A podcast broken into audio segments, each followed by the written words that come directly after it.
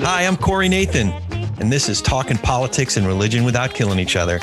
Your home for engaging conversations about the topics that matter most in our culture. If you love nuance, if you want to better understand different points of view, if you're tired of the screamers taking all the oxygen out of the room, if you'll enjoy edifying, provocative, and fun conversations among high profile public figures and regular folks like me, you love talking politics and religion without killing each other. Thanks for spending some time with us. Enjoy today's show. Welcome, welcome, welcome. We are What's Next and talking politics and religion without killing each other. Your next favorite political podcast, and I guess your next next favorite political podcast. I'm Corey Nathan, one of your hosts, joined by Emily Matthews, Jessica the Reporter Stone, and Daniel Hello. Hare. So, yeah, we're doing something a little different today. You might be hearing us on the What's Next podcast or the Talking Politics and Religion Without Killing Each Other podcast. So, if you like one show, please hit that subscribe button. Then go find the other program and hit that subscribe button and leave us reviews and comments and all that good stuff.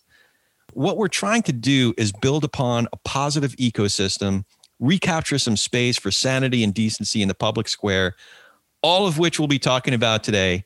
Emily Matthews, Jessica Stone, Daniel Hare, thank you all for jumping in and being part of the solution. How's everybody doing today? Great. Thanks for having us. Hey, Corey. It's good to it's good to be together. It's good to be together of folks that have some uh, common basic values, right? Um, we're all Mets fans. I mean, that's the most important thing, right? what? Wait, oh what? dear. What? What? Negative. We're already disagreeing from second three. What's going on? All right. You know, why, why don't we start by giving a little bit of background in every on everyone, just uh, so each of our audiences can get familiar with, you know, our our uh, what, what is this called? A when when Putin and Biden get together. What is it called again? What is it? Uh, A summit? Summit? summit. Yeah, our podcast summit. Thank you. Yeah. Emily, can you tell us a little bit about yourself, where you're from, and your professional experience, and all that good stuff? Yeah, definitely.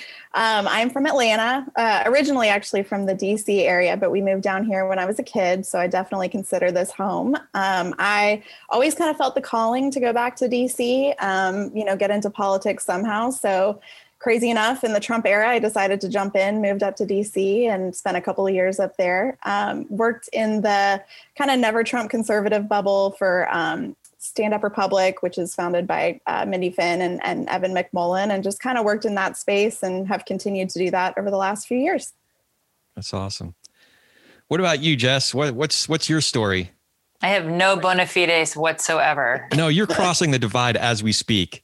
Yeah, I am crossing the divide as we speak. Yeah, no, I'm fascinated with having civil conversations because, um, unlike some of my lovely uh, colleagues in uh, the media, I don't think yelling is going to get us closer to the solutions we look for. So I'm, I'm really, I'm here because I want to create more of the same kind of space, and I'm appreciative of of and interested in promoting anyone else who's genuinely looking for answers and and asking good questions and not yelling at each other and having some civil disagreement i think it's increasingly important to be able to disagree in our culture and there's not always enough room for that. So as a journalist um, who, who does live in washington d.c um, i sometimes feel like a fish out of water in that respect but um, i'm still breathing. See my gills are flapping. What about you, Daniel? Yeah. Well, first off, I'm crossing off uh, yelling from my list of things to do Damn today, uh, as Jessica just uh, eliminated that from my repertoire. So, yeah, uh, my name is Daniel Hare, uh, and I appreciate the opportunity to be with you all today. Um, I am, uh, I would say, uh, a first and foremost, just a concerned citizen um, looking to find a way to contribute and get involved. Uh, my life is really dis- uh, completely separate from politics. Uh, I have a, wife and three kids, and I run a business and uh, live in Waco, Texas. Um, worked in college athletics for about 10 years, still do a little bit of that work, and, and uh, uh, I'm a licensed lawyer, though I've tried as best I could to never practice. Um, and uh, then I knew there was uh, a reason i liked you daniel yeah yeah the, the non-practicing lawyers are the best types right um no and then I, I, did get involved in 2015, really through 2015 and 16, or, around the election time, especially with uh, No Labels, uh, bipartisan organization in Washington, uh, as a volunteer, as sort of a contributor, get involved in that. And that's really kind of what got me into the, uh, the political space the first time, and just have paid attention ever since and looked for ways to contribute. And, and uh, just uh, appreciative of the opportunity to hop in with Emily to do what's next. And we're having a lot of fun with that, um, and excited to be here with you all. Yeah, yeah, this is great. And just a little bit of background on me. I am uh, personally a Jew from Jersey who became a Christian uh, a number of years ago. Professionally, I have always straddled business and the arts or entertainment. Um, small business owner uh, like you, Daniel. Did you say wife and three kids? Yes, sir. Yeah, that's me. That's me. In fact, uh, our middle one is graduating high school today. Thank goodness. That's exciting. um, so yeah, just I've not been directly involved in politics, but it's always I've always been very engaged.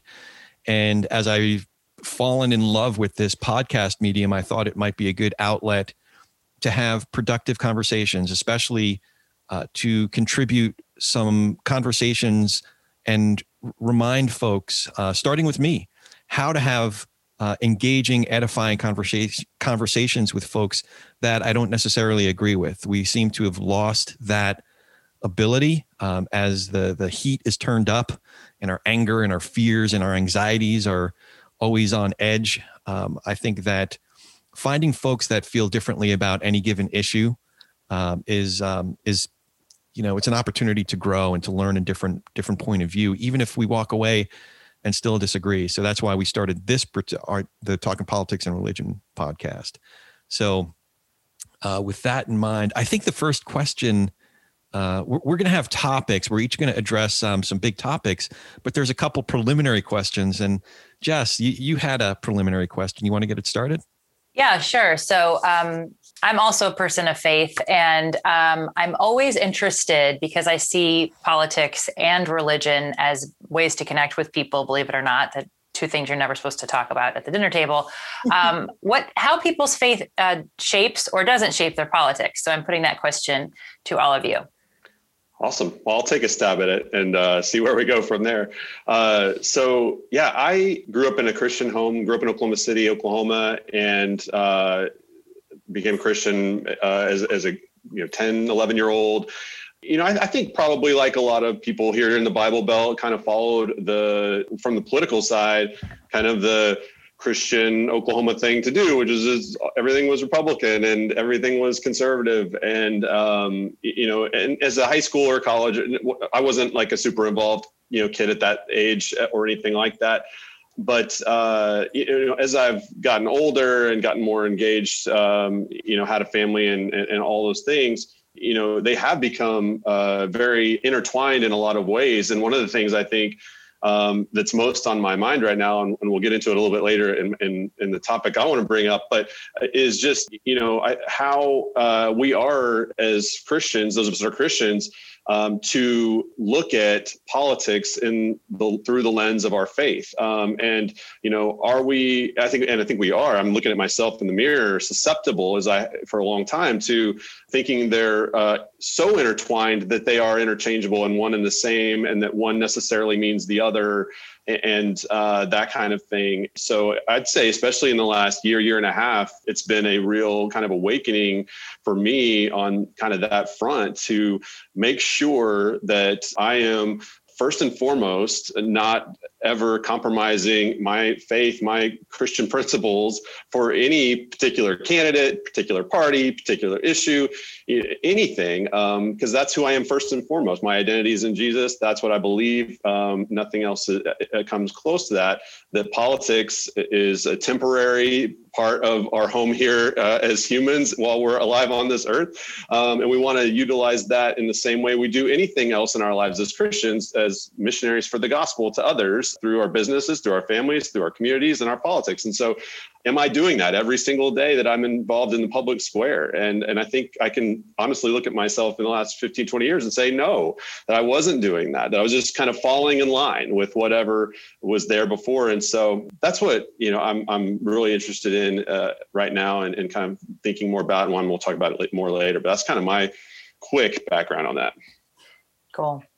Yeah, I have something to add to that too. That I mean, this is you know, I feel like I completely echo everything that Daniel's saying. I, I very much relate to that. I think something that I really kind of had to learn in 2020 was, you know, I think I had being a Republican and always voting, you know, for Republicans or, you know, independent when it came to the 2016 election, it was so hard for me to bring myself to vote for a Democrat this time around. Um, I ended up voting for Biden. I started a group called Biden Republicans. Um, and I think there were so many voices saying, you know, you're either all for everything that Biden does or you're all for everything that Trump does. And I found myself in such a unique position of obviously I wasn't going to be voting for Trump, but I saw that there was such a huge concern for the future of the country and the republic um, if he were to win that even though he might you know push policies through that i agreed with um, i couldn't bring myself to vote for him and i really just knew that you know this time around i, I couldn't bring myself to vote for an independent and kind of have my vote go unnoticed um, so i think the point i'm making here is that with biden this time around and I've spent so much time praying about this um, and just coming to a point of realizing that there's so much grace and i think there was part of me that thought if I vote for him, God's going to be mad at me. I'm doing the wrong thing. I'm doing the evil thing. Um, when I think, as I can best understand the way God was kind of speaking to me, that his understanding that I wasn't voting for Biden because I was, you know, pro-choice. I wasn't. In fact, I've been, you know, pushing, you know, through a Biden Republicans group ways for um, people to now get involved in, in fighting, you know, for the pro-life issue under the Biden presidency and even trying to kind of work with people in, in, the administration to do that. Anyways, just kind of understanding that there's more nuance and more grace than I think I realized there was. Um, so that's just been kind of a, a, different thing that I've worked through in the last year or two. That's yeah. awesome. Yeah. That's definitely a question that right strikes at the core, Jess, as you well know. um, so without going into the long version of my uh, testimony, you can go to a previous podcast episode for that yeah, one. Sure. link, um, link, in uh, link, hyperlink. it's like a sitcom that that that particular episode. Um, so when I was in my late twenties, I really started drilling down on what my basic existential questions were, and I got it down to two really basic beliefs that were completely verifiable to me but I couldn't verify to anyone else. Um, and those beliefs are there is a God, and I'm not God. you know, they, like just strip it down to its wow. basics. So off to a good start there. Like yeah. That. so that, but if you once I arrived at that conclusion, it it eliminated a lot of other um, belief systems, uh, non-theistic belief systems, um, as well as uh, common worldviews and then I started really zeroing in on Christianity because some of the questions that I had, um, you know, and they're a lot, basic, like I said, existential questions. Who are we? What's wrong with the creation? Um, where's this all headed? You know, what's what's wrong? And these basic questions. And as I finally was able to approach uh, the Gospels and the letters in the New Testament, how the cohesiveness and the co- coherence of how those questions were answered uh, were revelatory for me um, to the extent that I was willing to what what felt at the time um, like a betrayal really of my family and my heritage and the identity of Judaism. Now I've subsequently come to the understanding that I'm there's nothing that can stop me from being Jewish. Like that, regardless of whether I believe um, in Jesus as Messiah, which I do, I'm still as much a Jew as I was on the day that I read from the Torah for the first time uh, when I turned 13. But uh, how does that? How does my belief system or my identity as a Christian inform my politics? What I found when I first became a Christian, this was in the early 2000s. In fact, I became a Christian before, right before, it was probably right before Bush was elected the first time, uh, George W. Bush. W. Mm-hmm. But even then, I realized that I, this, we were going to this big Baptist church, and I realized a lot of my friends, like, I, I was voraciously reading scripture and I was deriving conclusions, philosophical conclusions, um, and trying to make practical decisions like, well, how do I vote on this initiative here in California? Or which, you know, candidate am I following now? Because everything was up for grabs. And I was just really trying to filter it through the lens of scripture. That was my most direct connection to God. In the beginning was the word, the word was with God, the word was God. And I found that a lot of my buddies were starting with their political or, or their social beliefs and they were backing scripture into it. Hmm. Uh, yeah. For example, I went to a sermon where the scripture was a verse at the top of Leviticus 19, and uh, the pastor was uh, adamantly anti-immigration. I mean, like, just not a big fan of anybody that was currently living outside the United States and anybody that was living in the United States that started out otherwise. Um, and he started with this verse at the top of the chapter, and uh, I made the mistake of actually reading the rest of the chapter.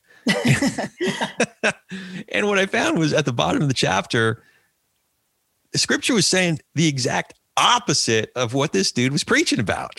So that that's just like, you know, it's not to say that scripture is uh, mostly falling on the Democratic side or the Republican side, or you know, it, it scripture is its own authority you know mm-hmm. and what i would what i would say is i try earnestly to start with scripture and derive social and political positions from that as as opposed to no i'm a republican or i'm a trumpian or i'm a democrat whatever it might be. It's mm-hmm. scripture first. That's our it's a pretty clear lens. If we take if we take a holistic view of scripture i don't know if i'm does that make sense? Yeah. Absolutely. And i think i mean there's a reason why jesus didn't make political statements. He made personal statements you know treat your neighbor take care of your neighbor take care of the immigrant all of that. But he never brought the government into whether the government should be involved or whether it shouldn't. And I think that gives us a lot of freedom to, um, again, just keep that. The scripture is the highest authority. Yeah. Didn't he say render unto Caesar what is Caesar's, or was that somebody else? Was that no? Paul? That was him. Yeah, that was him. Okay. Yeah. So that's about the extent of his, you know, like follow yeah. the law. I don't know if I necessarily yeah. well, agree I mean, with that, but this might that might be for a whole other podcast. I, yes, I know where I know I have heard your argument. I know where you're going with that. And I didn't hear that until a couple years ago, and I was like, wait, what? And I'll let you get into that if you want to. Oh, but your tax, you know, like yeah, you know, but it, like, it's not in a lawless society. I think exactly. he's just acknowledging that there's there's not there's a higher authority meaning god but there is an earthly authority and you're not supposed to be like a renegade well what i would say for is, the most part although see corey's going to find the loop here. we might have to do this again just to talk about this very issue but what i would say is that everything that jesus said in his earthly ministry and everything that jesus did it resonated on so many different levels uh, it, everything he said and did had symbolic uh, resonance and impact and it was meant to have uh, symbolic and and visceral. You know, when you heard it, um, when you saw it, when you saw what he did, it wasn't just the act itself. It wasn't just the words themselves. You know, he was also he was, for example, he was often making uh, scriptural references that first century is uh, people in in that area um, and, and Jews would hear very specifically what he was referring to you know that yeah. we might not necessarily pick up on if we haven't you know thoroughly studied the history of first century Israel. But again, like I said, that's uh, so I think he specifically meant to be subversive on so many levels uh, because you know the economy, the politics, the religion were all wrapped up into one um, in that time and place. So uh, anyway, I'll shut up. Let's talk about our podcast. Yeah. Let me have a so, huge shift here so just do we get to hear just do we get to hear Jessica's uh, response yeah. to that ah, question? Yes. Um, so I was raised in a Christian, an evangelical Christian home. I was raised by a Jewish convert to evangelical Christianity and a Catholic convert to Christianity, uh, to evangelical Christianity, and um, lots of layers of dissonance um, culturally and religiously, and that's what really makes me ask these questions because there's a certain level of discomfort I've had over my lifetime in the culture of Christianity or even in the culture of the sort of the faiths between Judaism and Christianity that try to combine them. And I don't feel completely comfortable, obviously, um, c- celebrating in the Jewish faith wholeheartedly, although I do so out of respect and tradition and greatly admire the Jewish faith. And I just find that we don't talk about religion enough. Like I said earlier, I I think it's a fascinating part of the dialogue that we need to be able to have. And um, it shouldn't have been uh, President George W. Bush that had the first faith-based office of initi- you know faith-based initiatives office. We we should have had that focus um, a long time ago because our, our country is very much shaped by specific religious ideals, and we're continuing to shift towards additional religions and representations that we need to discuss and understand.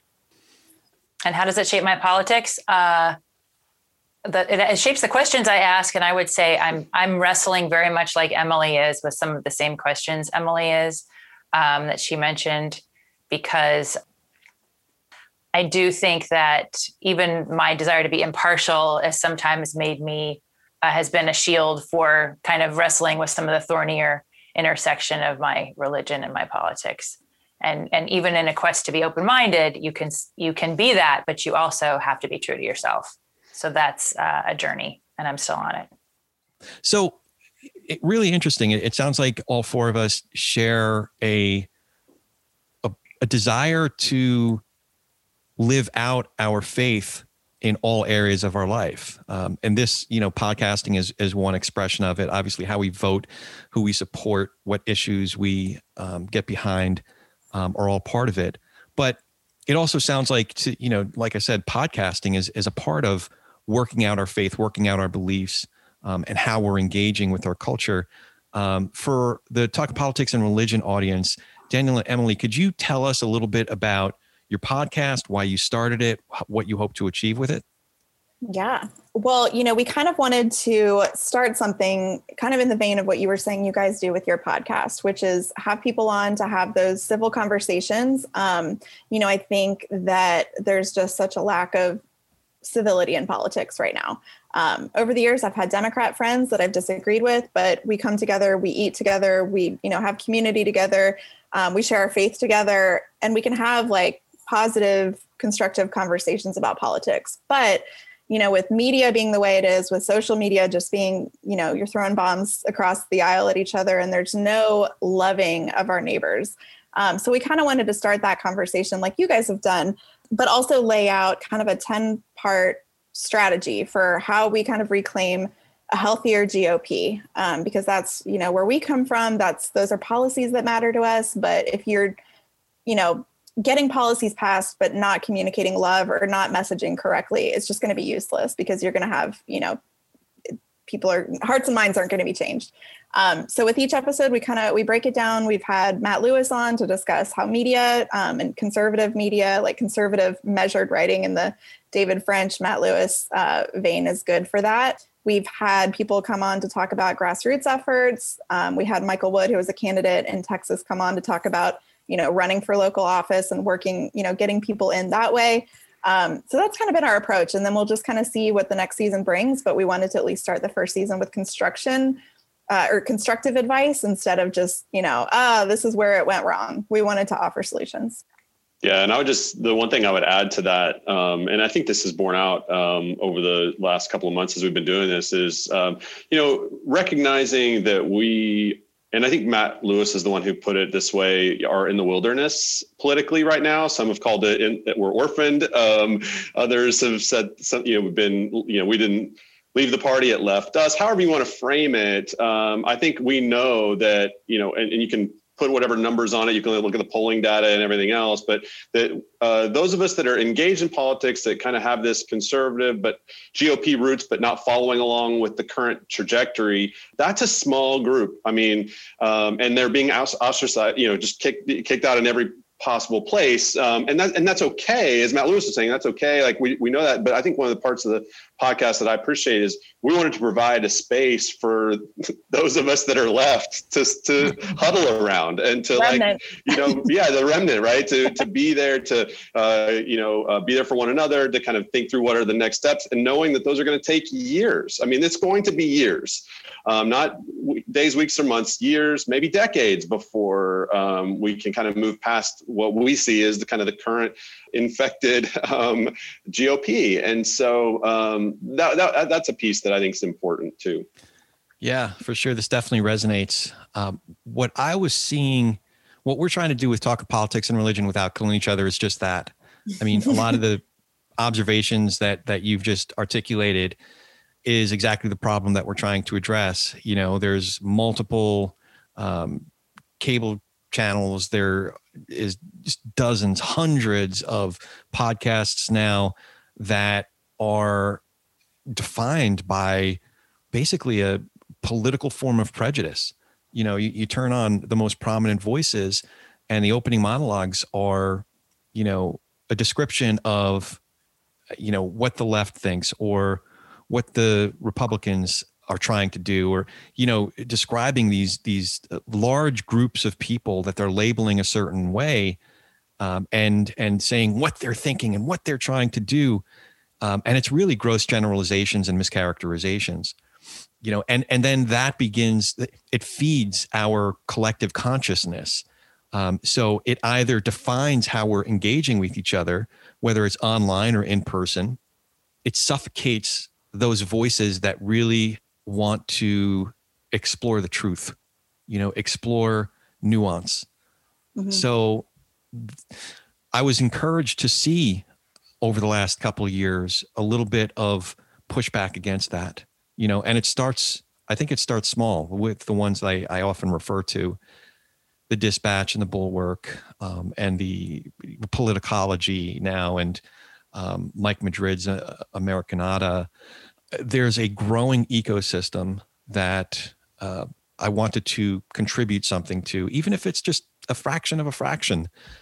You know, it's um, 100 people or 500 people or a 1,000 people who are spending an hour or so um, listening to folks whose point of view they might not have heard otherwise.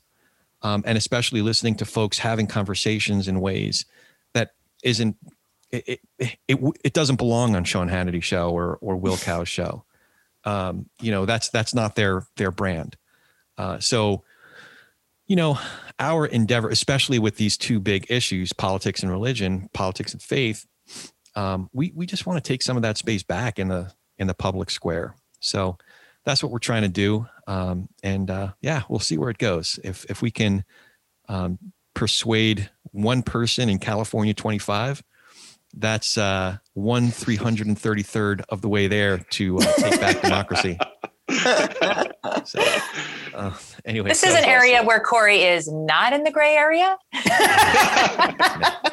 the nuance is not, enough. yeah, it's still full of grace. yeah, exactly, exactly. Yeah. No, we definitely all have very similar missions, and it's nice well, to find other people in that space. Yeah. yeah. And I, would love to hear Jessica talk a little about her, Jessica, your role in the show and everything. I do want to talk to the audience for what's next that's listening on that feed right now that when we're done here, please do go over and subscribe and listen um, to Corey and Jessica on their show. And, and we'll put all the links below um, because I, I, do think as we've as, as I was talking earlier about having a place for people of our uh, persuasion to go, um, there aren't that many of us and there aren't that many shows for us. And so, yeah. um, and what they're doing is really great work and I think will be of great value to you. So please do that.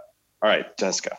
well, I think one thing that has to be said is that it's, it's not, it's only it's hard to talk about your faith when you are uh, a journalist. And there's a lot of us who either don't talk about it because we don't have it, or who don't feel like we can talk about it um, because it's going to brand us in a certain political stripe or we can't be um, objective uh, about different issues. And look, I think the important thing that I've realized and that I want my colleagues to realize is that we all have biases, but we should be able to talk about it civilly. And I'm just so struck um, through my work around the, the world and all of the things that I've learned through my international reporting experience. Uh, uh, that so many of the skills it takes to do that around the world are so needed at home, especially after what we've seen in 2021 and and the end of the election cycle last year. Um, and and the people that should be leading that charge, I really think, are probably people of faith because mm-hmm. uh, people of faith believe that we're accountable to someone higher than us and that we should have our behaviors moderated by that belief and we should subscribe to the greater good. Well, that's not happening in our country. Um, it, it's not really happening in um, in, in mosques or temples or churches, and we're just as divided in those places. Um, and I mean, my pastor was talking this week about unity, and it wasn't like Joe Biden's unity speech, it was unity within the church. and our church specifically. And I'm just very taken by the idea of what does that take? It really takes knowing each other and listening to each other. It takes sitting down and breaking bread with each other and acknowledging that we don't all have a lock on everything. We can have very strong beliefs, we can have a very strong identity, particularly if we're followers of Jesus in that identity, but that doesn't look like exactly the same for everybody. That doesn't mean truth is fungible. It just means that our ways of living out that truth aren't identical because we aren't identical. Um, and I just, I, I would like us to be able to have that discussion of nuance without throwing barbs at each other and painting each other into a corner. And I'm, I'm struck by how much more difficult that is now than it was when I began in this profession. And yet, how much it's a part of what got me into this profession is mm-hmm. this discovery of truth and, and and revealing of truth. And the belief that if truth is revealed it will make people more capable of making wise decisions for their mm-hmm. lives and their country. So we've got to get back to that. And this is a wonderful opportunity to be part of what i think is a really thoughtful genuine desire to get to that. So thank you, Corey, for allowing me to be part of your world on this podcast. Sure I love thing. it. Well, I've been reading over the last couple days. There is uh, in Israel, there is an Orthodox uh, Jewish politician who is a hardliner when it comes to Palestine, and a secular Jewish politician who's a two-state solution. And they couldn't be more different on certain issues, but they're realizing that the foundations of their democracy are at risk if they don't find common ground, which they did. Um, and I, it may be happening as we speak, as we're recording this, uh, but they're forming a coalition government uh, that doesn't, you know, that Bibi Netanyahu is uh, maybe no longer going to be the prime minister. Uh, we'll see. I think mm-hmm. it's at around midnight. Um, so we'll see. But listen, if they could figure it out, we could figure it out. you know, like yeah, right, right, I mean, right. I might, I might not be a big Green New Dealer, but like, I don't know. I feel like I could be in the room. We could find common ground on something. you yeah. know. Yeah, it's so. yeah. I completely agree, and I got to say, as a nod to that bipartisan, or at least just the way things have changed. Like Jessica was saying, I actually worked for um, one of my first jobs in DC. Was working for Secretary Rumsfeld and he was working on a book about Rummy. There are some stories there, Emily. are going to be getting coffee. He's hilarious. I gotta be careful because I'm being recorded. Like I, yeah. I no no, but I, I, saw him at a charity event because I yeah. did a lot of work with the military, and for all of the the meet the impression I had for him through the media, oh my gosh, the guy's hysterical and yeah. like normal, and like you don't get any of that from the way that he was written about. Yeah, I mean, you know, he was working on a book about uh, when I first started working there. He was finishing it up that year, and so I had the privilege of getting to like read through it and kind of help with like just the basic editing process, not you know the publishing stuff, but.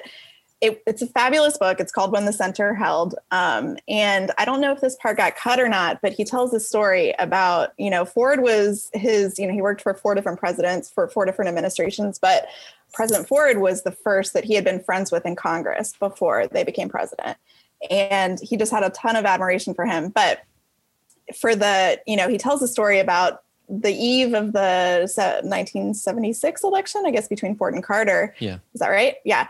They, you know, they went out, they campaigned, they were, you know, everybody was just as much headstrong in what they were doing. And then they all ended up at a Georgetown party on like the eve of the election and broke bread together, you know, and it was just such a different era. I mean, can you imagine if Hillary and Trump, you know, went and had a you know little happy hour in Georgetown right before the election, or Biden and Trump. I mean, it's just like such a different era, um, and just something that I want to see the squad and Josh Hawley in the same room oh with Ted Cruz and see if they can agree on wine or beer. Like totally, yeah. like you know, come on, you got to be able to agree on something be an adult. Or favorite you know? foods, macaroni yeah. and cheese. Do, yeah. do, do you all like macaroni and cheese? yeah.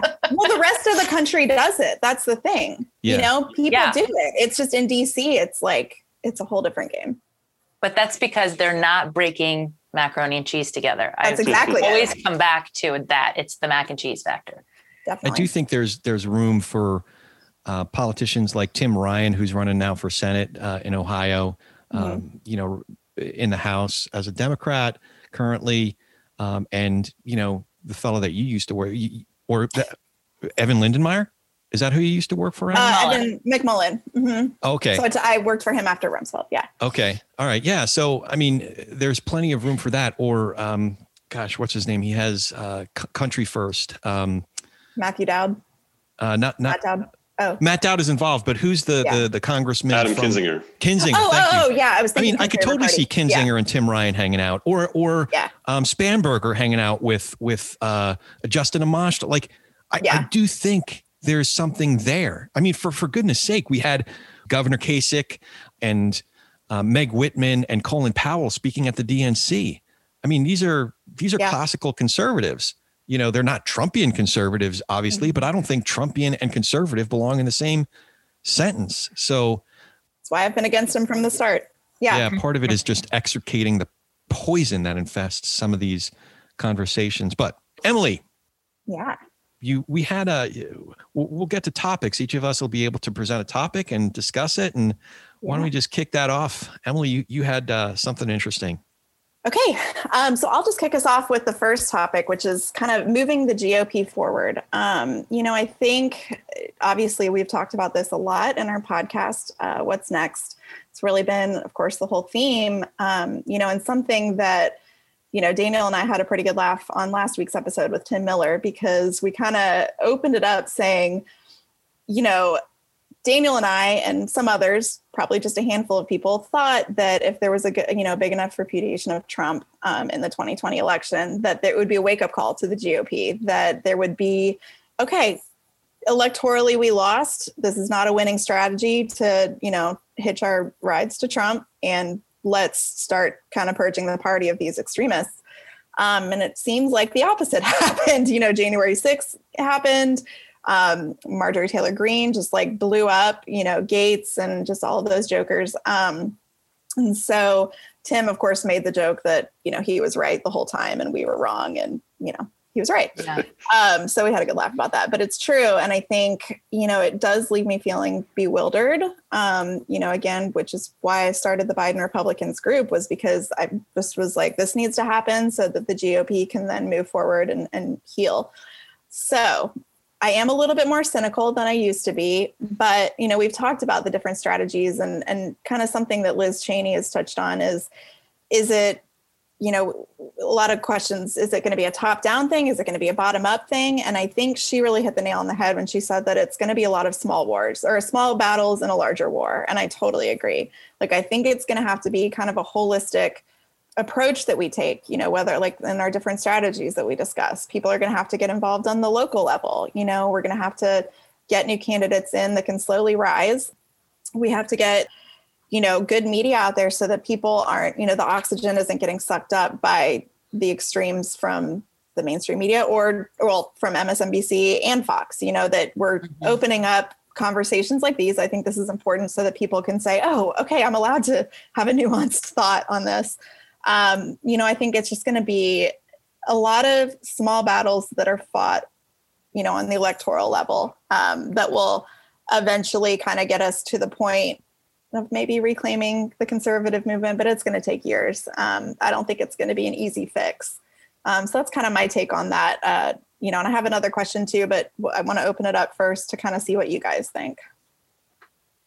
One of the things that strikes me, actually, and I know you didn't anticipate me jumping in as the journalist, but um, this quickly, is that there's just a lack of pragmatism in a lot of in the party ideology on both sides, and in in the, in the GOP camp, I feel like there are elements of pragmatism in and the people who kind of support Trump, not because of the white supremacy or the nationalism, but because of the idea that um, there are people that have been forgotten in this country economically. Mm-hmm. So, could we put that in a bucket? Could we put um, the traditional values voters, um, maybe especially I'm thinking of like the people along the Texas border in a bucket that, despite maybe have not liking the rhetoric around, around Mexicans, still voted for him because they want law and order. Um, could we put together um, people that are concerned about these traditional values with people that um, maybe don't think that corporate welfare is a good idea and that we should have like huge corporate tax cuts and that there could be higher taxes, but that we should also take care of the environment. Like there's, we just have no choices between mania and, and and it's even hard for me as a reporter to watch what what's become of the republican party i can't even recognize like i don't i don't understand and or know personally too many people that are in you know that that think that that didn't hold their nose and vote for trump if they voted for him you know um, and, and are true believers it's it's astonishing to me that that still exists so i, I wonder if what if anything for you guys uh, is could move the GOP forward in a in a way that could grab more um, people that have gone to the Democrats mm-hmm. um, because they can't they don't find any common sense in the Republican Party of today. So, being from California, I have some thoughts on this. um, in the late 80s and early 90s, the Republican Party of California took some pretty extreme stances, uh, in particular on immigration, just as as one example. And because they insisted upon the most extreme version of a stance on a particular issue, they rendered themselves essentially irrelevant over the last two and a half, three decades here in California. Now, I happen to live in a, a California senatorial district where we do have one of the few effective Republican elected officials, Scott Wilk. I'm a huge fan of his. One of the things that he's doing differently than what you'll see at the national level is he understands his constituency and does his best to represent his constituency while still maintaining his conservative values. And that's reflected on his staff. That's reflected on how he engages with his loyal opposition in the California State Senate. Um, you know, his staff, like I just, in fact, I just heard from Chris Huff today, his chief of staff, who happens to be a Democrat. you know, like he he specifically wants to have um, a staff that has diverse points of view so he can hear it, it doesn't mean that all of a sudden he's going to be, um, you know, a, a spendthrift, uh, fiscally speaking. Um, it mm. doesn't mean he's going to leave his principles at the at the door. Uh, he can still be who he is, socially and fiscally conservative, but also understand how to work collaboratively with folks that are to his left.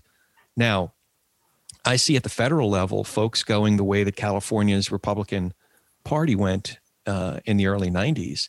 It's either embrace the big lie, um, embrace the Marjorie Taylor Greenes and the, you know, Matt Gaetz over Liz Cheney, or, you know, you, you risk being in the political desert. Uh, so I think there's a possibility that this version of the Republican Party is going to render themselves moot at every level. Um, I hope that's not the case because we need tr- real conservatives having a say in in big important legislation.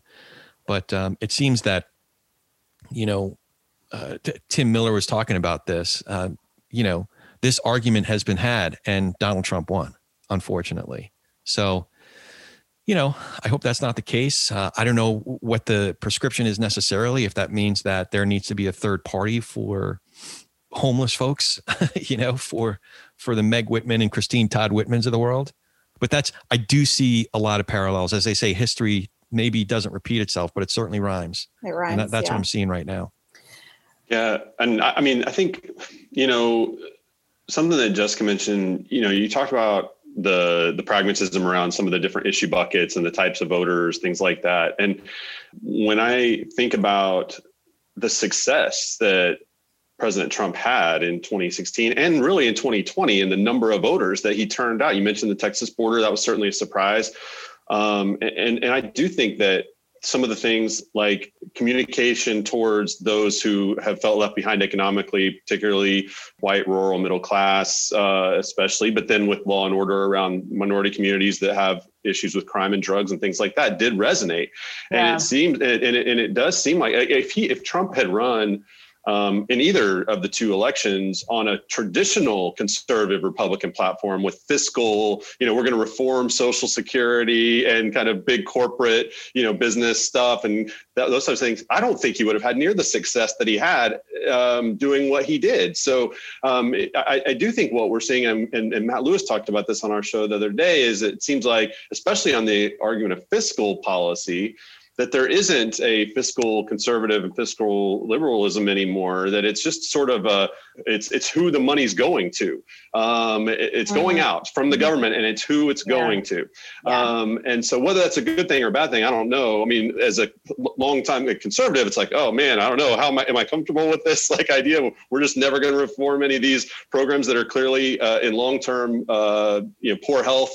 Um, you know, or we're just going to continue to print more money and and that. I mean, it's popular. Of course, it's popular. Everybody likes to get the checks in the mail, um, and so I understand why it polls well and people are happy when they get it. But then at some point, at some point, I know everyone keeps saying that. Uh, everybody keeps kicking the ears out as to when it is that whether Social Security or you know the uh, government in general, you know, has trouble with debt or paying back loans and or going bankrupt. But you know, it, I think that's a key part of the success of of what Trump and, and now those that are following him did in, in the last two elections. And so I think it's hard to kind of try to reclaim that because they have that. And so if you try yeah. to go back in with the traditional conservatism of fiscal policy, there's no market for that right now. Mm-hmm. Um, and even more so if you go in not willing to continue the you know election uh, fraud stuff and all that uh, election was stolen stuff and and kind of even you know not kind of kiss the ring of Mar-a-Lago, then you're, you know, you're kind of already on the outs and, and, it, and you just, there's nowhere to go. And so it's interesting to try to figure out, yeah, where, where that path is. Um, and that's where I think we get into short to medium term, call it the next like one to four presidential cycles, like whether that is trying to create, you know, kind of a fulcrum in the middle, uh, whether that's either as independents or with the Democratic Party or with a group in particular areas you know Republican uh, Party as well potentially if it's in a more you know if it's in a city that's sort of a swingy city uh, district maybe you can kind of get those people back into a uh, you know a, GOP type deal but um, for for the party itself it just seems like it, it's it's it's gone for the medium term uh, to Trump and whatever follows him. Well, just remember being in the RNC press shop uh, when they announced the autopsy from after Mitt oh, Romney yeah. lost the 2012 yeah, presidential yeah. election. And they concluded that they needed to do more, not less, outreach to Hispanic Americans in particular. Um, and obviously, Trump flouted that thoroughly and proved that you don't need that constituency if you can, you know, turn out the the left behind white supremacist voters, basically, um, or nationalist voters, at, to put it uh, maybe a little bit more moderately. I'm still fascinated by the question of what the GOP would look like if it if it did follow those recommendations. Do you guys have any uh, thoughts? Yeah, it would look like Paul Ryan. Except you know? he caved with Trump. Yeah. Like he, he ran on principles that he then completely caved on when it came to um, the healthcare vote uh, under under President Trump. Like like yeah, I, I stick with your principles and then you know then i can respect you as a, as a politician. But once you fold and you go completely against um, you know being a budget hawk after you've been a budget hawk your whole career i'm sorry. Yeah. Done. I i don't i can't necessarily blame him because number one trump won. Uh, he was president. And number two you know he he had a very very and boehner too had a very very difficult job keeping that whole coalition together. He had uh what, what was uh jordan and um Freedom Caucus. Yeah, yeah. I'm totally so, blanking right now. Meta, no. Yeah, yeah, Mark, yeah, Mark Meadows. Yeah, yeah, yeah. So yeah, Jordan and, and, and Mark Meadows, he had that caucus to that that were basically a complete wrench in the entire system, and he had to placate those guys every now and then. They wanted to, you know, throw their weight around whenever they could. Uh, okay, but I want to just real... go back to this question, and I'm sorry to interrupt because I really do. I'm really curious, and I, and I think you've talked about it with a little bit with me of of the, the main thrust to me of that autopsy was widen the tent and widen it in a different direction for the GOP than Trump did. Yeah, because Trump won. I think that's the answer. Trump won, and so they just went with it. Well, but but I think we're going back further, long right? Term, it's not a yeah. long term strategy to to to widen the tent the way Trump did because yeah, I mean, I think because those voters are not young voters. That that autopsy came out in 2013, and Trump didn't really make his move until 2015. So, and there was there wasn't any movement on executing on that autopsy from 2013 to 2015. Trump didn't right. end. I mean, he, he ended it with a like exclamation point, but it was already yeah. in the trash, right? I mean, so to Jessica's point, like um, that, that there was never any follow up. I mean, that thing, I, Corey, I was laughing because when she was saying that, you kind of had this notebook, uh, people watching video um, uh, that you pulled across. I was like, oh, there's the autopsy. We pulled it out of the trash can and it, they threw it in as soon as they printed it. Um, and uh, yeah, no, I mean, they, they didn't follow that at, at, all. I mean, it got laughed out of the room uh, basically once it got published. And, and it, um, so, and then, yeah, I mean, Trump was the exclamation point that ended it, but um, I, I don't know why it, yeah, and, and whether it would have looked different, would we have, you know? Because now there's a race, right, between the Republicans and the Democrats to what to to get more people to vote, right? The the argument being that we should lower the the the barriers to being able to go to vote, and that's about including more people in the process. Well. If you're going to include more people in the process, you should probably be messaging to those people. And I don't know that the that that Trump's GOP is doing that. No, no. I, I mean, I, I, would agree with that. And I think, you know, I think the answer is that, you know, they really are just looking for short term. You know, I mean, the politicians that are in there are like, okay, when's the next race? Am I going to be safe? Then I'll like, I'll follow the trends. You had like Elise Stefanik, who was one of the, cons- like the value or the principled Republican. Oh boy, talk about change. um, who totally just became, you know, crazy to get ahead. Um, and uh, sadly, that's how Washington a lot of times works. I'm with you though, as far as long-term solutions. And I think, you know, I don't know if you guys listen to the um, the Remnant, but they're putting out a new series called The Hangover, which is kind of going into like more of the autopsy report now and it's funny mm. from this last election but it's funny i remember i forget the host who's doing this um, but it, he made the joke that you know if we're still not acknowledging that trump lost if republicans are still not going to just admit yeah. that you can't even have an autopsy report you know right. because right. they were right they won anyways so why look at it you know it's just all fraud so it is going to be interesting to see if they are able to learn anything from their losses their huge losses really from the 2020 election I think a solution in terms of like long term reconciliation or long term changes, and again, this is like probably way too pragmatic, but making those inroads just the way, you know, Democrats, luckily this time around, picked the most moderate. I mean, I wouldn't say Biden is moderate, but he's the most moderate candidate that was around in the primaries. And thank God, you know, they wised up and they realized we, we aren't going to go down the same road that Republicans did with Trump.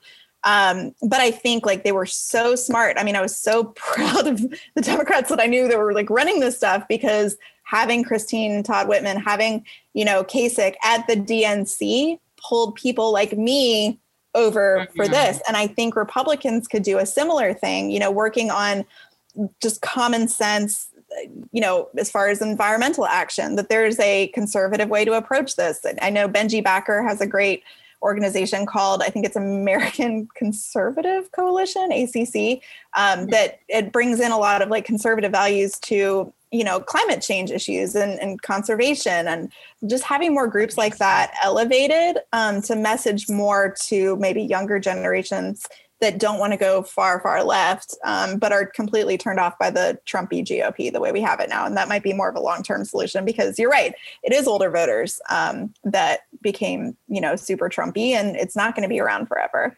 And the, and the newer voters are are more progressive on social values. They're browner, they're blacker, they're more diverse. Mm-hmm. And and the GOP completely goes, you know, it, it, it gets dead and buried with a you know big old stake through it if it doesn't appeal to those new voters. Yeah. You can't keep we, getting the Fox News viewership and call it you know an election. It's not going to work. No, we don't have a future conservative movement if we don't learn how to message to those voters.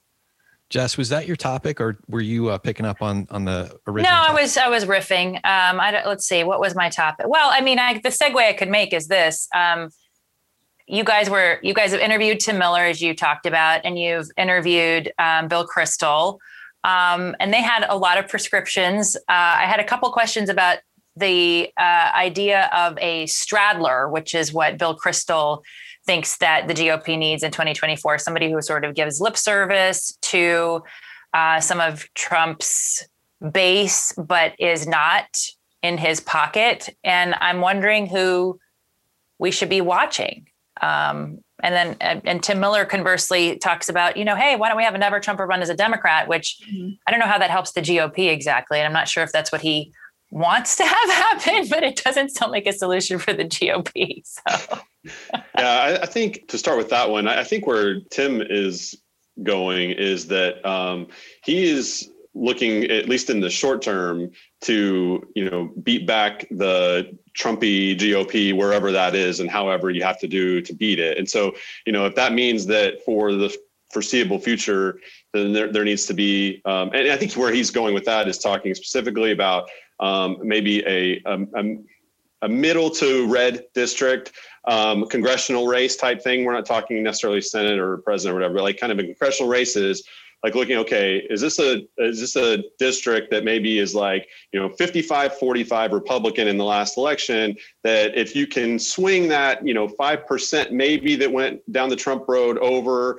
you pull that mm. in with uh, you run a never trump person but the democrats are never going to win with a traditional democrat in that district yeah you run a more conservative like never Trump Republican, that could beat back the Trumpy Republican. I think that's where he's going there. And in certain districts, that might makes sense. Um, he talked, I think, briefly too about what, does Liz Cheney have a better chance now uh, of running as an independent um, and uh, foregoing the Republican primary, where I mean, the Republican primaries are where you know this purging is really happening uh, of mm-hmm. kind of the non-Trumpy candidates, and so um, you know, and then I think uh, I'll let Emily talk more about kind of Bill Kristol's uh, recommendations or thoughts, but I think where we're going there is looking at people that you know maybe haven't uh, haven't necessarily had to vote and you know for you know or, or I say vote against impeachment, vote against um, you know the establishment of the one six commission. Maybe governors, DeSantis comes to mind, uh, but people that have still kind of adopted that maybe a little bit of that tone, a little bit of that fighting spirit that everybody seems to like in Trump, um, and, and, kind of not uh, taking on the culture type war things, and um, but yet they, so he can, but he can also has some bona fides of, of where he's had success in his state. Um, and hasn't had to take all these votes that Democrats can hang on him as they would maybe a senator or a congressman or woman from this past year. So I, I think those are kind of some of the things that that I took away from those conversations. Emily, what else did you take? There's just not that many people who haven't had to take a position on Trump. He's not somebody that makes people lukewarm. So it's, it's got to be a right. pretty small group, right, Emily? Yeah, for sure. And I'm trying to honestly, Bill Kristol was our first episode, so I'm trying to jog my memory. He did offer so many solutions. I think one of the most useful things that you know the Republican Accountability Project is doing, which Bill Kristol, you know, heads him and Sarah Longwell, um, is being able to just be this like point where people can donate to and just have a ton of money in the bank to protect people like Liz Cheney, to protect those kinds of races, which again, you need a lot of money to to hmm. keep your seats. And I think that that's a really effective way, just like targeting, um, you know, those races and protecting them because we need those people in there. I think just playing defense in that sense. Like again, it's going to take, you know, there are like what Lincoln Project did in the 2020 election. There are aggressive takes. There's, you know, there's that side of it, and then there's the defensive side and the grassroots, you know, efforts. Um, it really takes it all. But I'm really glad that they're they're stepping up to really protect the ones that we want to keep, um, not just tearing down, you know, what we don't want. Yeah, and I, just one follow. I'm sorry, just real quick, one follow up to that. Speaking of uh, protecting the um, candidates in the primaries, I, I was struck. I mean, this is just an example, but you know, after the vote in the House on the one six commission, I'm from Oklahoma originally, and there was a back and forth over the last two, three cycles in Oklahoma five, which is the Oklahoma City uh, congressional district. It went Democrat for the first time in a long time in the 2018 cycle, but it was like 50.5 to 49.5. Kendra Horn took it, um, and then it went back in the 2020 cycle to Stephanie uh, Bice, um, the Republican, uh, by about a similar margin. It was really close.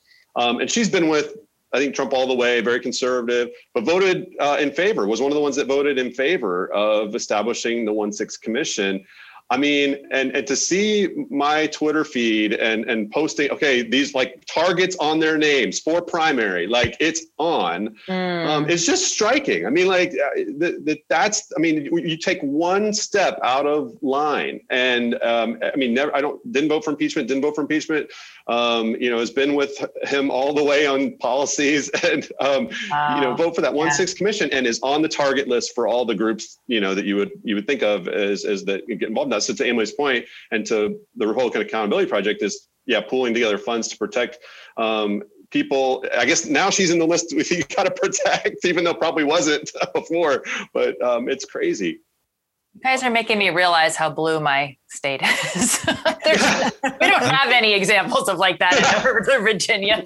yeah. I love the Republican Accountability Project. In fact, I hope that there's a lot of PACs that are looking at the democracy report card, the, the GOP democracy report card.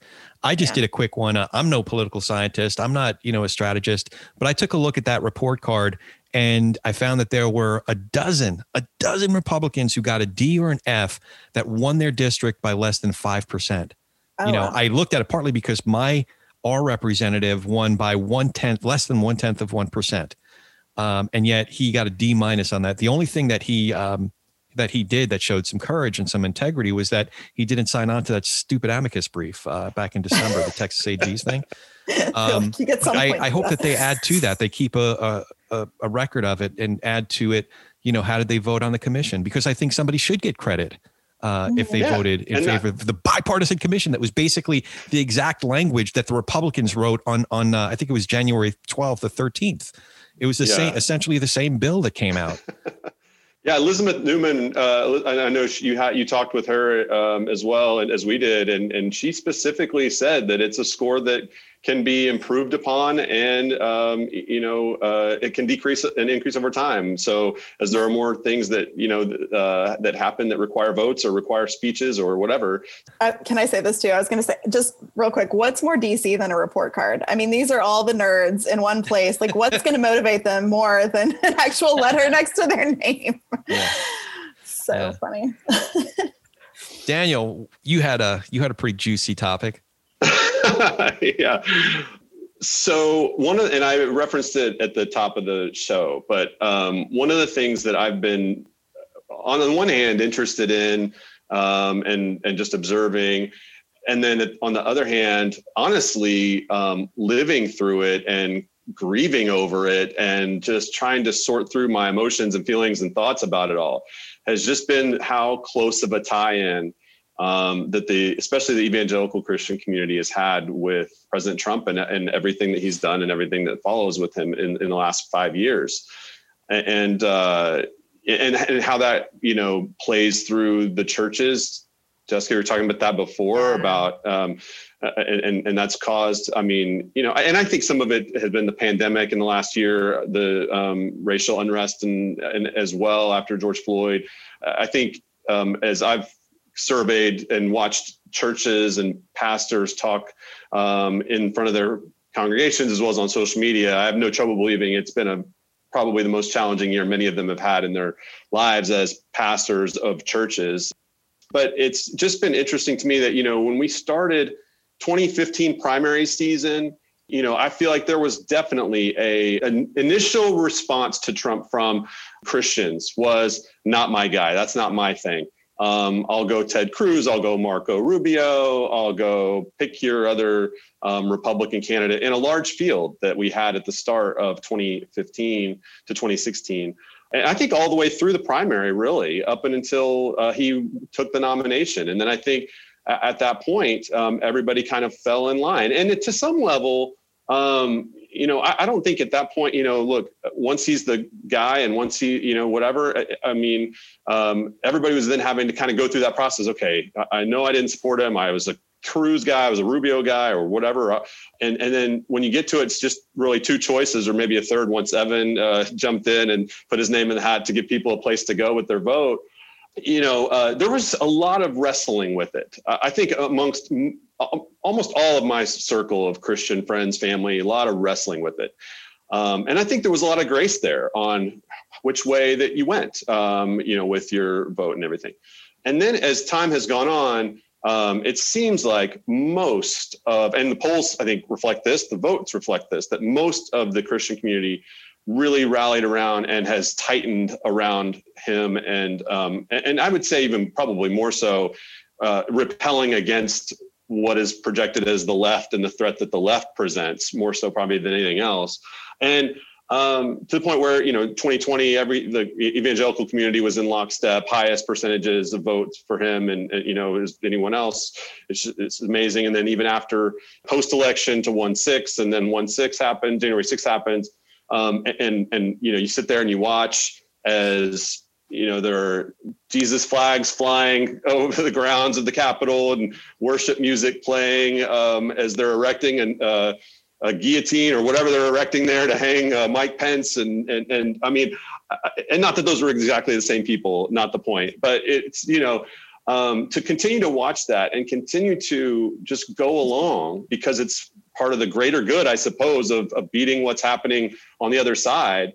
You know, uh, it's just been really challenging to me, hard to watch. Like I'm, I, I have, I feel fortunate that I, I, I don't question my faith at all. I don't question who God is, who Jesus is in my life. I don't question any of that.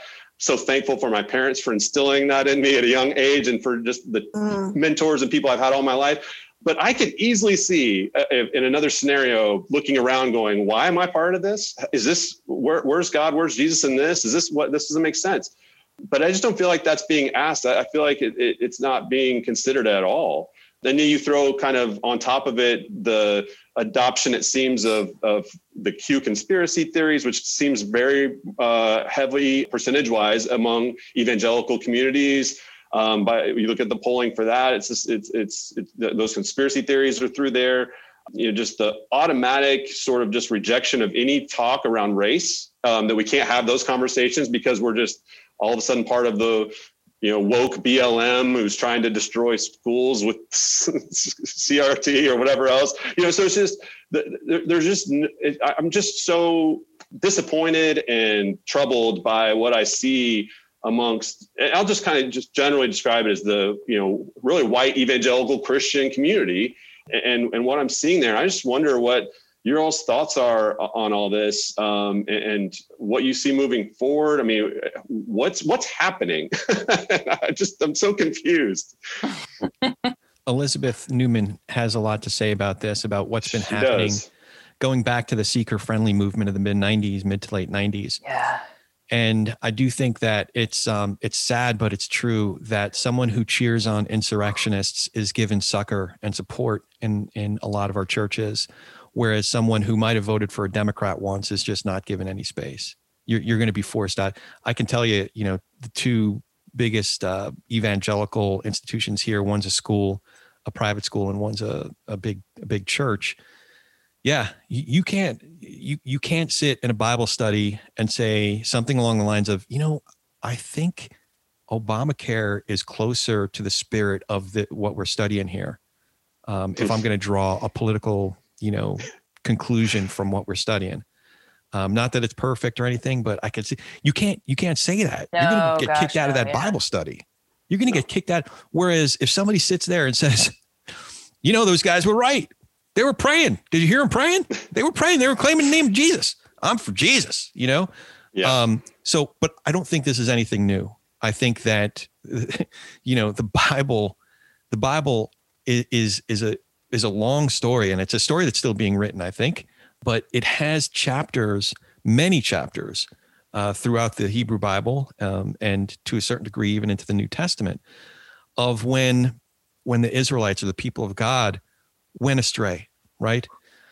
And a lot of times we look at those stories and we think that you know um, the the golden calf or something like that was an incident that was so 180 degrees off of what the practices and the praxis of the people of God should have been. But in reality, a lot of times when the Israelites were led astray, it was five degrees off. They were they were uh, it was a form of worship that they were very familiar with and looked a lot like what God had uh, prescribed, mm-hmm. uh, but they mm-hmm. were led just just a bit astray. And I think if we look at American evangelicalism, there are things that look and feel like they're Christiany, um, but it's it's it's led astray. Like I said before, you know, at the end of the day, um, there are folks who start with their political preferences and back scripture into it, as opposed to sometimes coming to a difficult conclusion of like, oh man, I've been voting this way the whole time, and I'm I'm now I'm reckoning with this uh, this part of scripture, and it says something very different. So, yeah, yeah. I, I just think it it requires discernment, uh, a willingness to continue to course correct. Um, I think you, you, at one point, Jessica said tacking. Hmm. That's just what it requires. So for me, I'm actually um, because I live in a blue area and our churches have to straddle that line. I would argue I, the church that we've settled on actually is is largely apolitical, um, which is really helpful. But there's, I guess, I, I'm just astonished that it happened. Like I didn't see that coming. I didn't. To me, QAnon was like, I can't imagine believing in that. just it's it's nonsensical. It's like you know believing in in in more than ufos i mean at least those the government tracks you know this is it's just completely nuts and remember we had that pizzagate shooting so we already had seen how crazy it was and and um, in dc not far from the white house so there had already been you know a, a hail of bullets because of this nonsense so i just mm-hmm. don't i didn't realize that this was happening in churches and that this was not just happening in very rural uneducated populations that this was happening in just very ideologically influenceable and vulnerable and culture more culturally driven than faithfully driven populations of people and it's there's some shame there for me because like i don't write off evangelicals because i have so many police people that are close to me that are and you could describe my faith as an evangelical faith although i would never i don't overuse that word because it's it's not uh, something that most people understand to be a rational thinking person.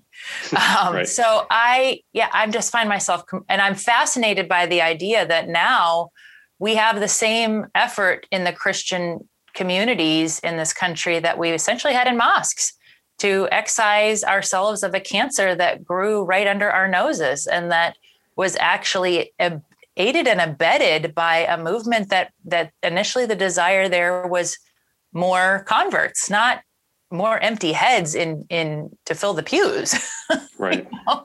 so i'm because uh, I my church experience was very influenced by seeker sensitive uh, philosophies and sort of make the idea that you should make Sunday more accessible and topically driven and um, not overdo the hellfire and brimstone so that people are shut down before they walk in the door. I'm, I'm receptive to that, but I'm not receptive to the idea that these that belief and faith is culture because I experienced early enough in my life the the the differentiation and and the divorce there when um, culture became more important in my my first church that I was a part of as a kid than faith. I, I should clarify and say I don't think what I was saying before. I don't think it's every church. I think it's particular churches. So I just want to make sure that clarification is made. And if you're watching the trajectory, it doesn't have you you you mentioned white evangelical you know so churches that are predominantly white and evangelical i think you could describe some of these symptoms uh, but there are plenty of churches and i i still consider myself an evangelist. I don't want to cede that um, philosophy identity lens to those who are primarily a socio-political movement uh, that have just maybe hijacked some of our church communities. So mm. I still I identify as an evangelical, even though that term um, is uh, is fraught. so, um, yeah, I mean, to that I would just add that I'm thankful that I haven't, you know, I think churches that I've been involved with. Um, that like hasn't even remotely been in the culture of, of, churches that I've gone to, and I'm thankful for that. Um, granted, there are other issues that can arise in churches that I've gone to. I, I left my home church this last year because it was getting a little too woke. Um, you know, not that we shouldn't be addressing social justice issues. I just think that, you know, from the pulpit, I just want to hear the God every week and, and leave it at that and let there be grace in that. And then we can discuss the other things outside of it. Um, so no church is perfect for sure. Um, but I definitely, like you, was very shocked. I, I think I just even, you know, in DC when I started working um, at Stand Up Republic, even I was like, wait, QAnon, explain. Like I was still out of the loop, even though I was in these political circles. So it took me a little while um, to get there. So I definitely had a different experience with that. Um, and I think what Daniel was saying, you know, when he hit on the fact that, you know, it didn't shatter his faith. I mean, it's just more proof that we're fallen people. Um, it doesn't, you know, that doesn't affect me, but it is really disappointing. And I think, my friend uh, Ben Howe wrote a book. I, I, think we talked about this last time we spoke, but the immoral majority, which really kind of unpacks, you know, it, it has a really good perspective of how we came to this moment. I think a lot of us were shocked about how we came to this moment, but when you look back, it, it starts to make a little bit more sense. You know, you've got the moral majority um, and, you know, calling out the Clinton administration and, and Clinton for the Lewinsky scandal um, and saying there needs to be a higher moral conscience in, in politics, and then making all these excuses for Trump, not holding anyone accountable because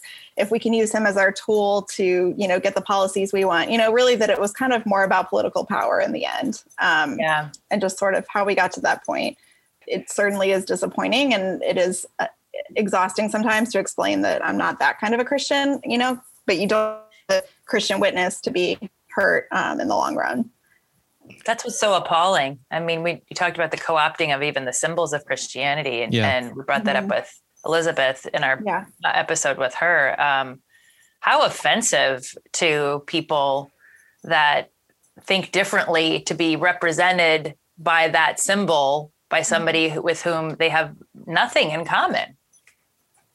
Yep, that's why scripture is pretty key. Keep on reading scripture, and uh, it's pretty stark. You know, sometimes preach it, just, it, brother Nathan.